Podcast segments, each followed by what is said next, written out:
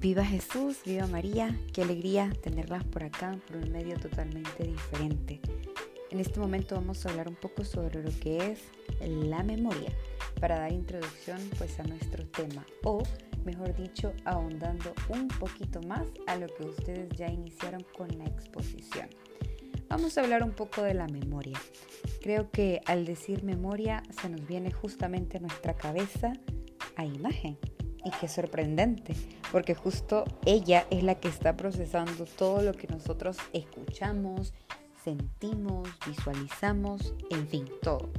Pero la memoria más profundamente, pues es todo nuestro cerebro. Es todo lo que esto conlleva, qué partes son las que están involucradas, por qué recordamos una cosa, otra no, qué es lo que sucede o por qué no sucede, que son muchas de las preguntas que podríamos hacernos.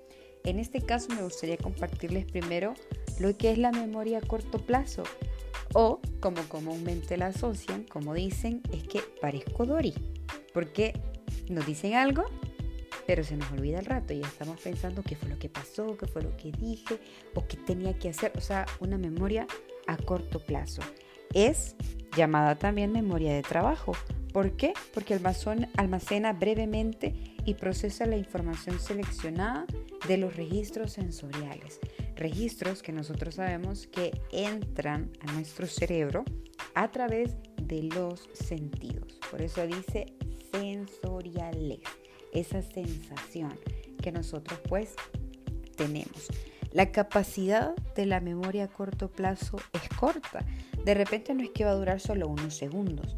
Puede que la tengamos uno, dos o tres días pero de repente ya, al pasar una semana, ya no nos recordamos qué fue lo que pasó o, por ejemplo, cómo andábamos vestidas hace un mes.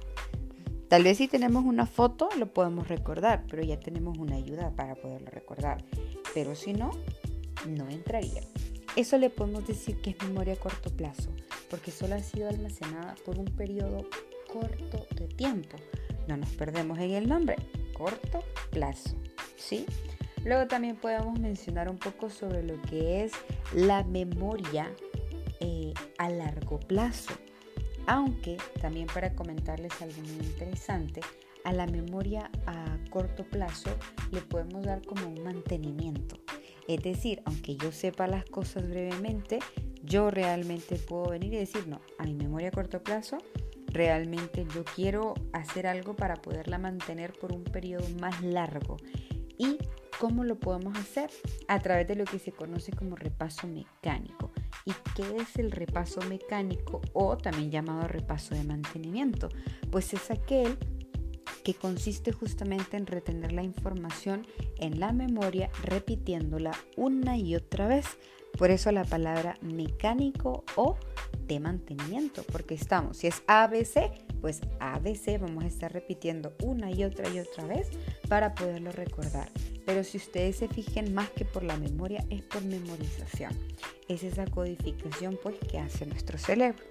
Y ahora sí, un poco de lo que es la memoria a largo plazo. Esta pues ya es la parte de la memoria que es más o menos permanente.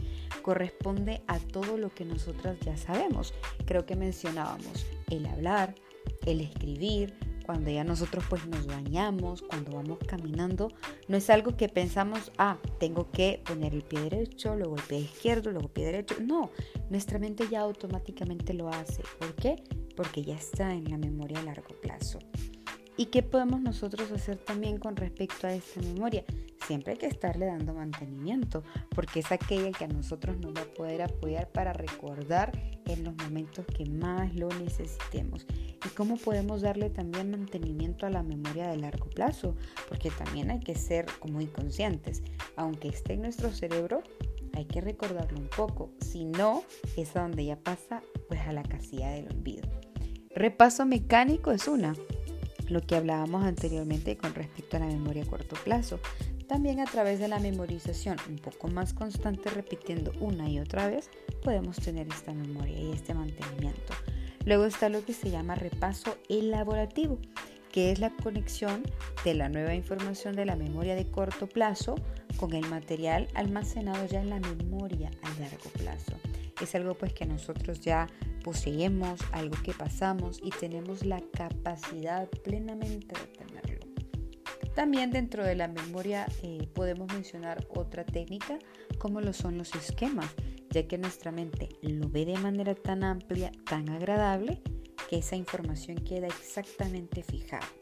Y como datos curiosos que vamos a ver más adelante, hay diferentes tipos también de memoria a largo plazo. Dentro de ellas está la memoria episódica, la memoria semántica, la memoria procedimental y también la memoria emocional. Gracias por haber llegado hasta acá, al final de este pequeño podcast.